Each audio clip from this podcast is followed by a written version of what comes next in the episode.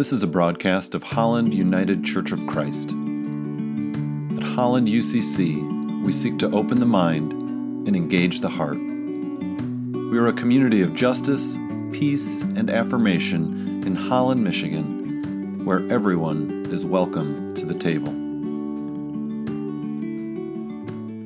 Words of Integration and Guidance by Parker Palmer.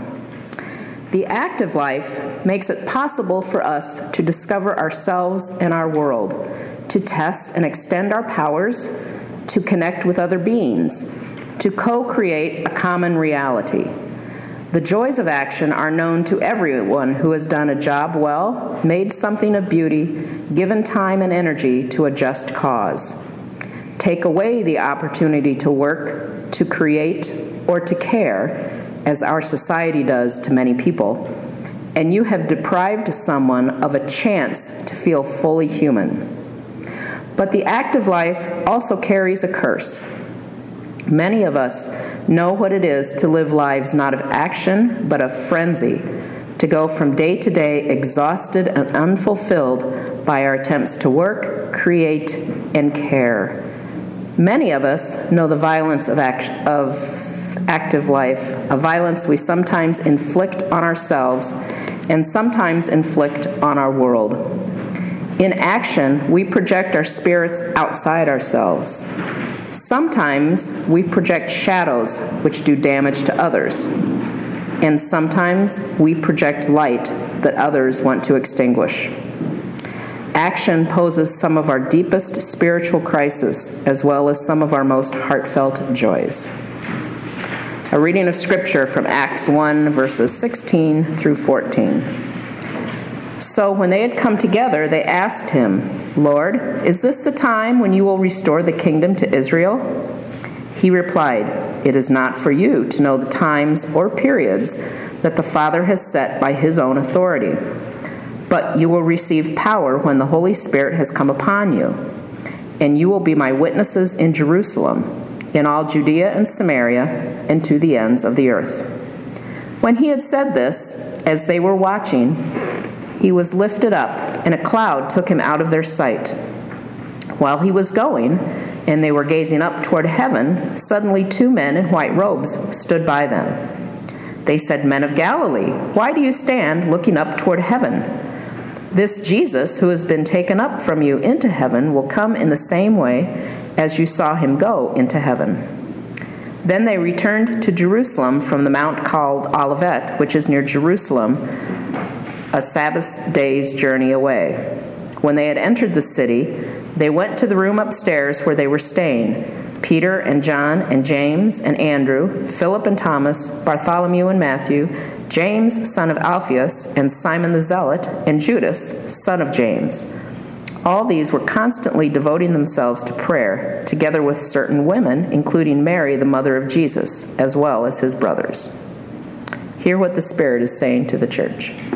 Thanks be to God. The Holy Gospel according to John 17, 1 through 11. After Jesus had spoken these words, he looked up to heaven and said, Father, the hour has come. Glorify your Son, so that the Son may glorify you, since you have given him authority over all people, to give eternal life to all whom you have given him. And this is eternal life, that they may know you, the one true God, and Jesus Christ, whom you have sent. I glorified you on earth by finishing the work that you gave me to do. So now, Father, glorify me in your own presence with the glory that I had in your presence before the world existed. I have made your name known to those whom you gave me from the world. They were yours, and you gave them to me, and they have kept your word.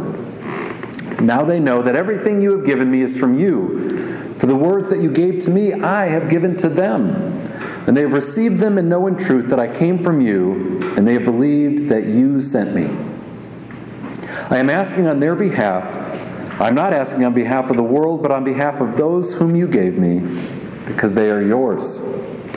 All mine are yours, and yours are mine, and I have been glorified in them. And now I know now I am no longer in the world, but they are in the world. and I am coming to you. Holy Father, protect them in your name that you have given me, so that they may be one as we are one. For the Word of God in Scripture, for the Word of God among us, for the Word of God within us.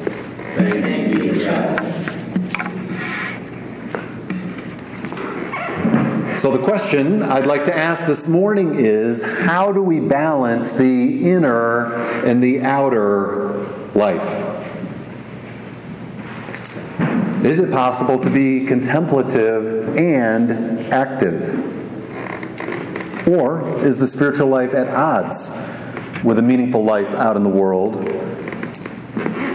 Does the life of an activist preclude things like prayer?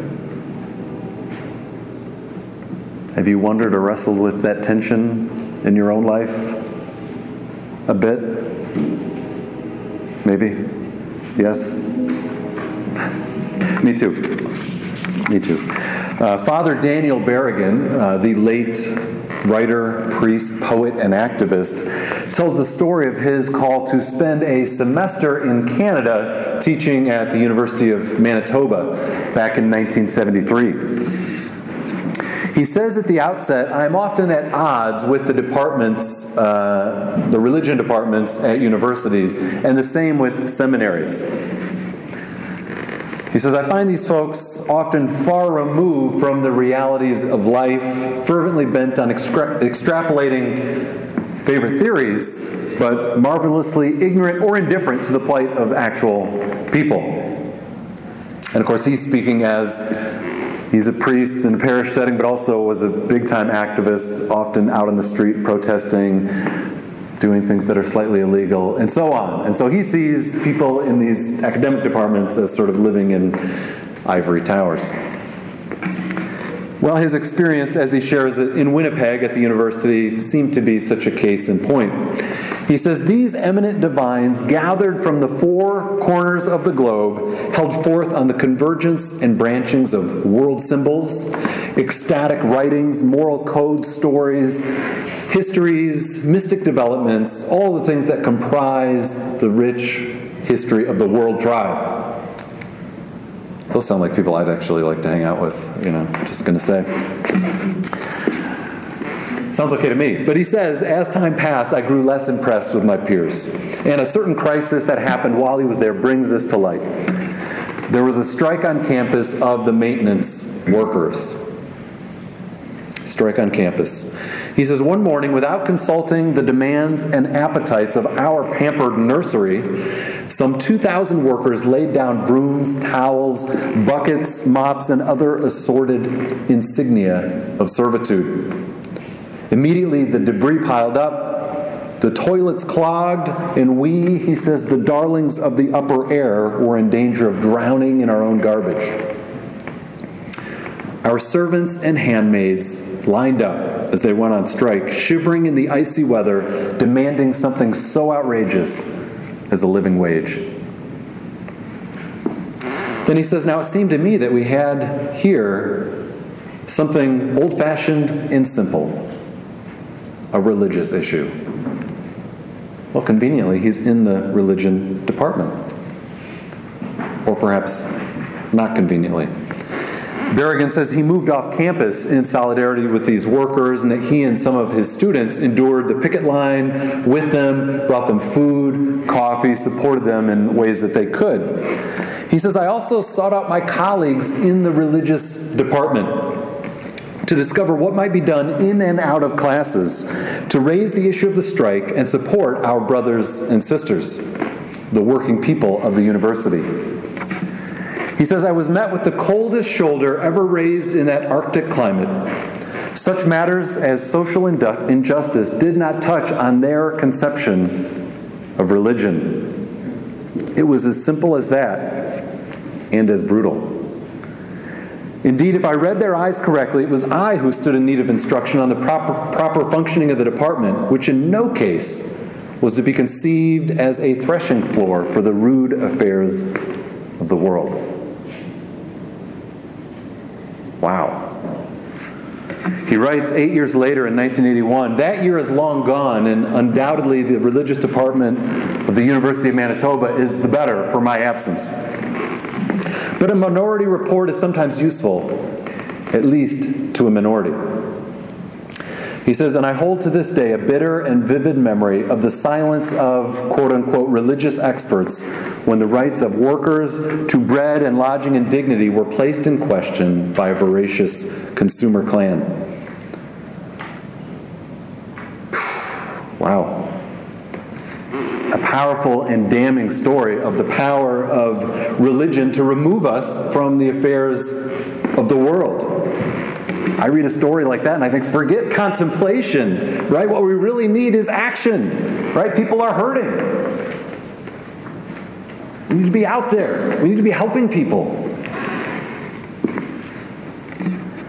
And yet, Berrigan, who, as we said, was a noted activist, arrested on a number of occasions, opens the book where he tells this story. He opens the book in a surprising way. He says that amid the violence and challenges that were happening in our society and in our country in the 1970s, people were asking him, What can we do? Where are we going? How can we become activists? And he says, I would reply, but that is not the question at all. Here's a better one Can we uncover the contemplative springs that are the source of our humanity? Can we clear the waters of our soul that the streams may run free?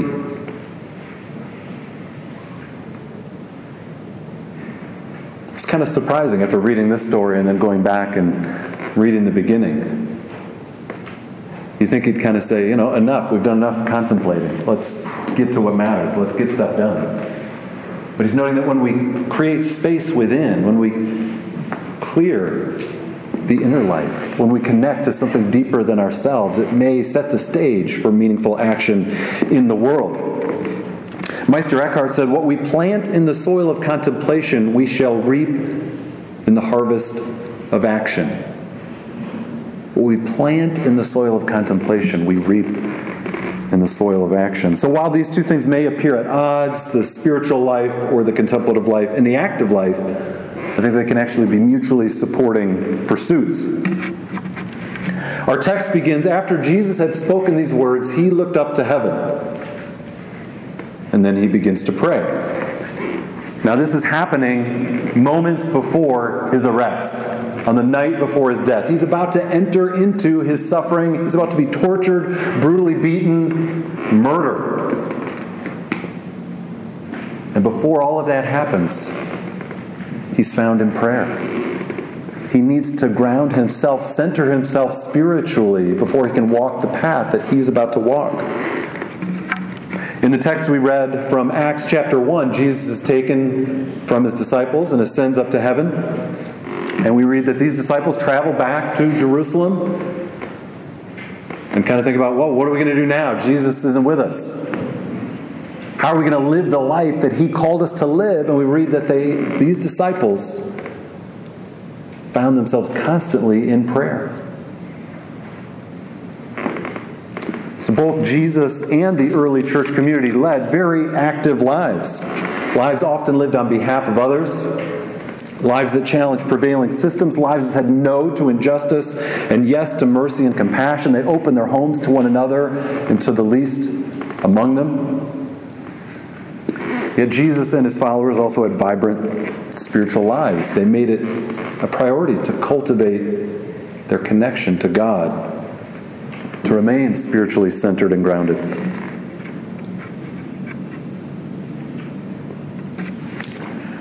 Question Which of these, in your experience, does our society value more today?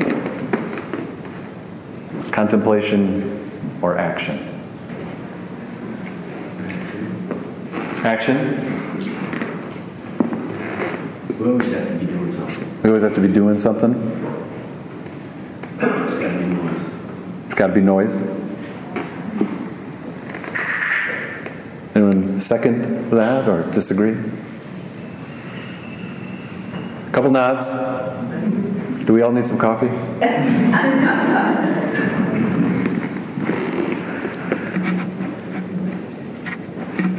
Parker Palmer notes that a uh, tug of war has been happening between the active and the contemplative life for a long time in the Western world, and that there's sort of been pendulums between which society is sort of focused on or held in higher esteem.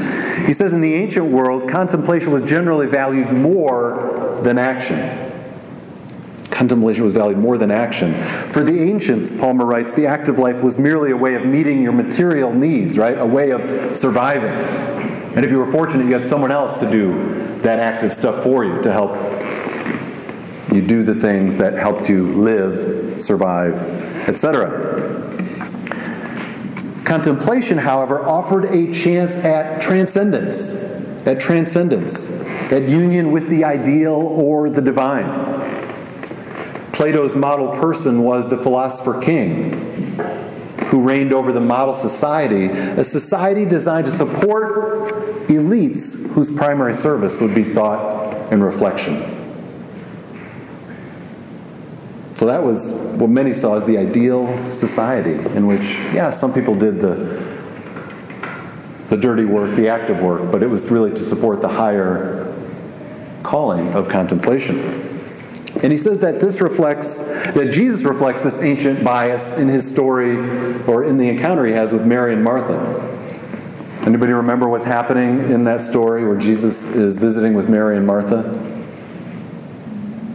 What's going on there? What's what are Mary and Martha doing? One's listening, one's working. Okay, one is listening, one is working, right? Mary's sitting at Jesus' feet as he's teaching presumably. And Martha's doing stuff, right? Cooking, cleaning up, supporting what they're doing. Well, Jesus says that the reflective Mary has chosen the better part. Had a friend named Martha who said she always resented this story growing up.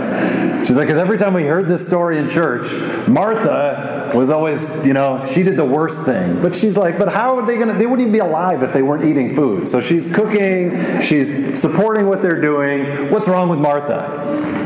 Right? So Palmer says maybe this ancient bias is reflected in this story uh, that comes to us of Jesus with Mary and Martha. He also notes that the church and the university, both rooted in this bias toward contemplation, became the preeminent institutions of Western culture in a way because they valued this thing that was hard to do for the common person, right? They valued contemplation, they provided a unique place to do that in a time when mere survival was really what most people had to contend with. But at some point, a shift begins to happen in modern society and you can imagine why this might be so. He says, at the age of exploration, enlightenment, with the rise of science, the industrial revolution, and urbanization, the rope in this tug of war was pulled the other way, and the active life became more valued than contemplation. He says, the reason for this shift seems clear. With the tools of science and technology, people are able to act for purposes beyond mere survival. Right? Today, many of us, not all of us, many of us take survival for granted. Now he says we can use the tools of action to change the world.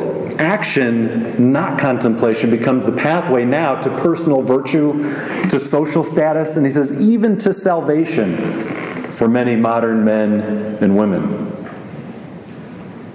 He says, if you wonder which is valued more, think of the fear or the pride that comes upon you when someone you meet somebody new and they say, "Oh, what do you do?"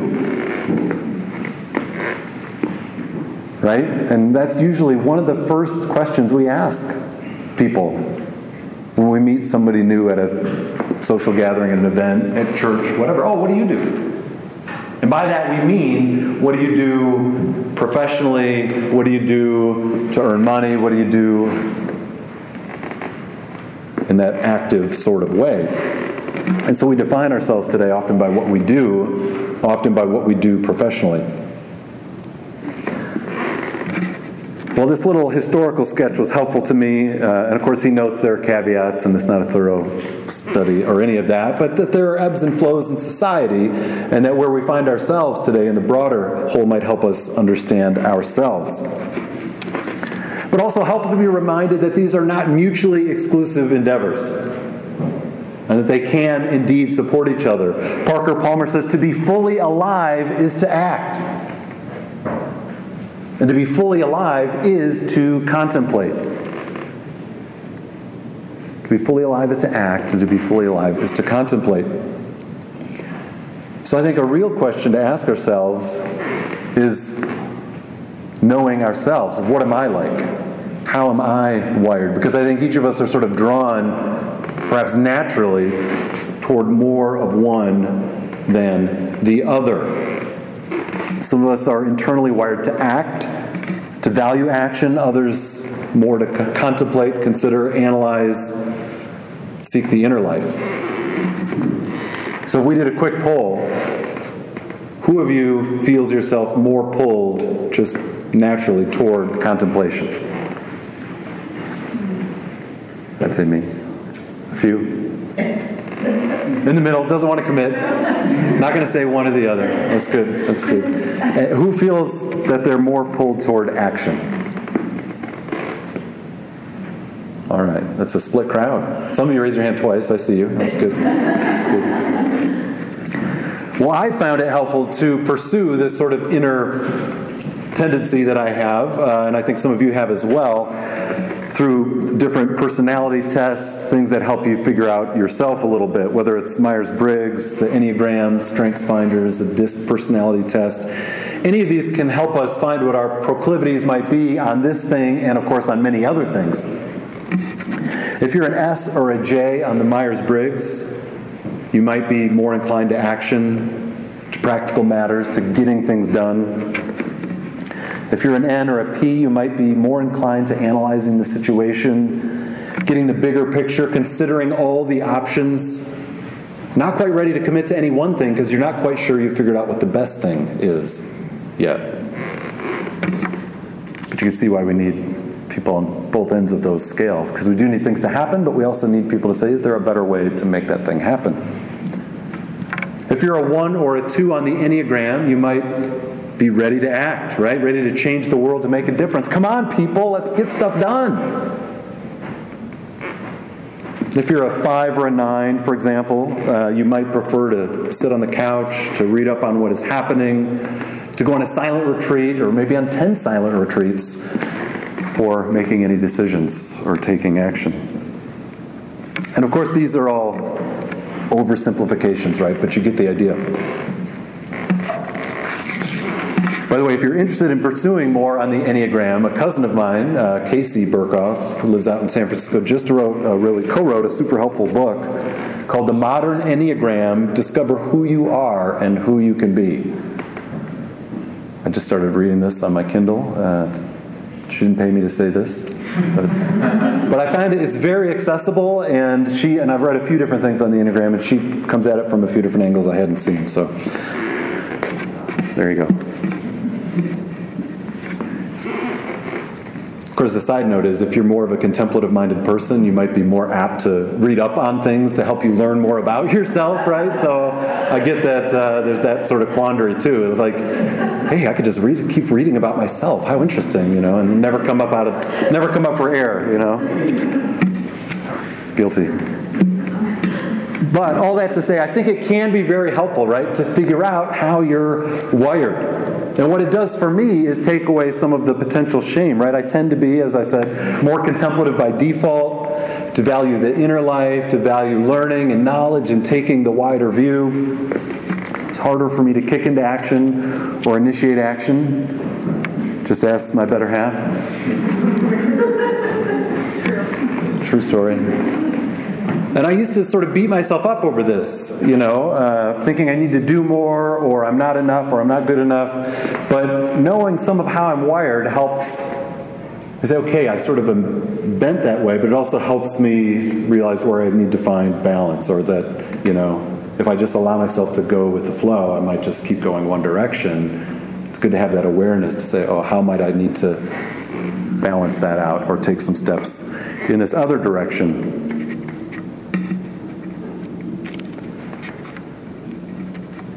So I was going to have people share an example of someone who inspires you in this way, who you feel like that person balances being contemplative and active, or I think of that person as a contemplative activist. Is there somebody that comes to your mind that you want to share? Anne Lamott, okay. There you go. Yeah, Jane. Thinking of Mother Teresa, she was so active, known for actions, but yet has given us so many contemplative pieces too. Okay, yeah.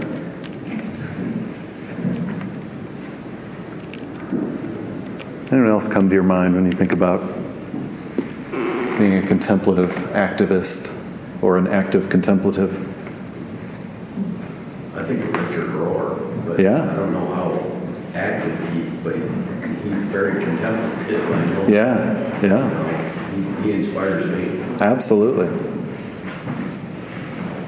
Nelson Mandela. Nelson Mandela, yeah, good, good. Chelsea Manning, excellent. I th- And so, you know, we have people like this, right, that inspire us by how they live their lives, the things they do in the world, the way they embody what it is to be human and to live compassion. And I think it's also helpful to remember that titles like contemplative activist or active contemplative, they're not only reserved for the super holy, right, or the super special or the very accomplished, right? It's not only Gandhi or Richard Rohr who can claim titles like this. Because these aspects of human life really can happen and unfold every day in our lives, right? Very simple, down to earth, mundane ways. Parker Palmer says our contemplative action may be raising a child. Raising a child can be something that we do with intention in a contemplative way. Our contemplative action may be making things with wood. It may be delivering the mail. It may be managing a company, using a computer, volunteering to serve the hungry, protesting an injustice, writing a book. Any of those things might be contemplative action. And I like that he frames it as contemplative action, not just action. And then he says, and our active contemplation may involve staring out the window. But sometimes we think, well, the inner life, that has to be about reading the Bible or doing a devotional or something very specific. But he says our active contemplation may simply be staring out the window when there's a siren or an interesting pedestrian. It may be reading a book. It may be simply thinking long and hard. He says it also might be grieving a painful loss. Any of those things can be contemplative pursuit. And so, whatever our action, it can help express our souls and it can shape the world we live in. And whatever our contemplation, it can help us see the reality behind the veils. Contemplation helps us see the world as it actually is. And these aren't skills or specialties just for the very few. They're the interwoven threads that form the fabric of who we are and who we are becoming. In our two passages today, Jesus and the disciples are facing difficult moments, challenging transitions. And both prepare for such moments with prayer, turning inward and turning to God.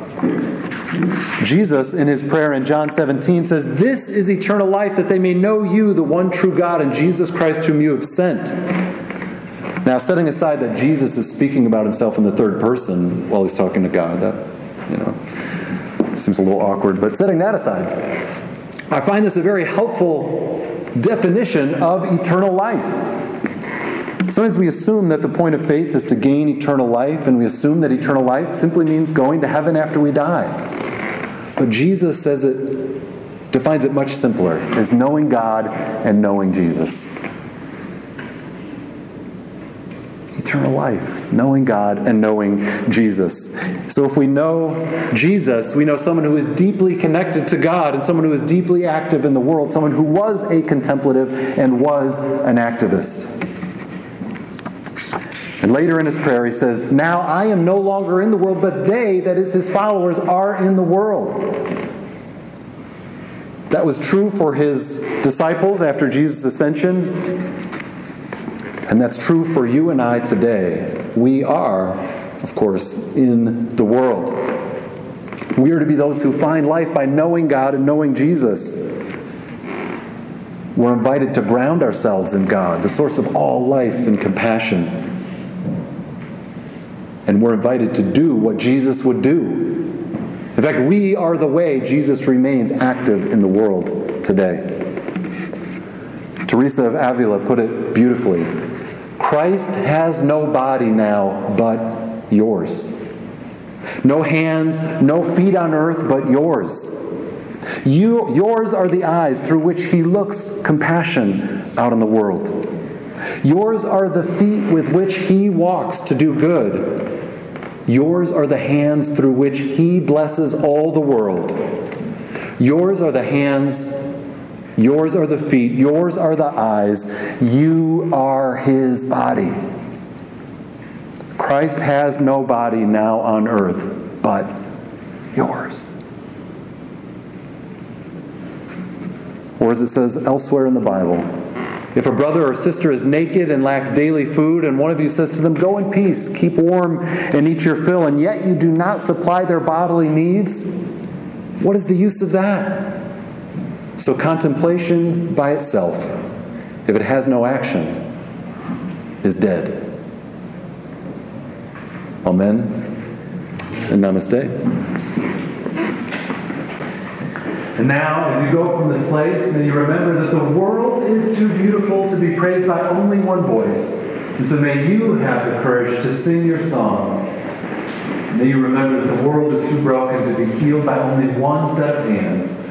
So may you have the courage to use your gifts. And as you go, may the light of God shine upon you and in you and through you. Amen. And go in peace.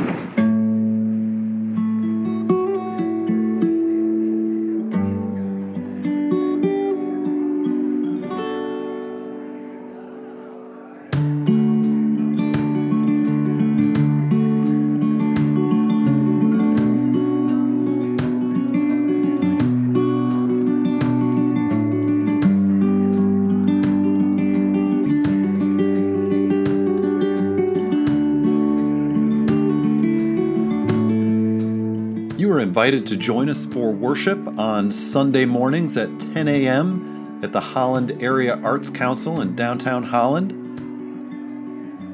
And for more information, how to get involved, or to support our work, like us on Facebook or visit hollanducc.org.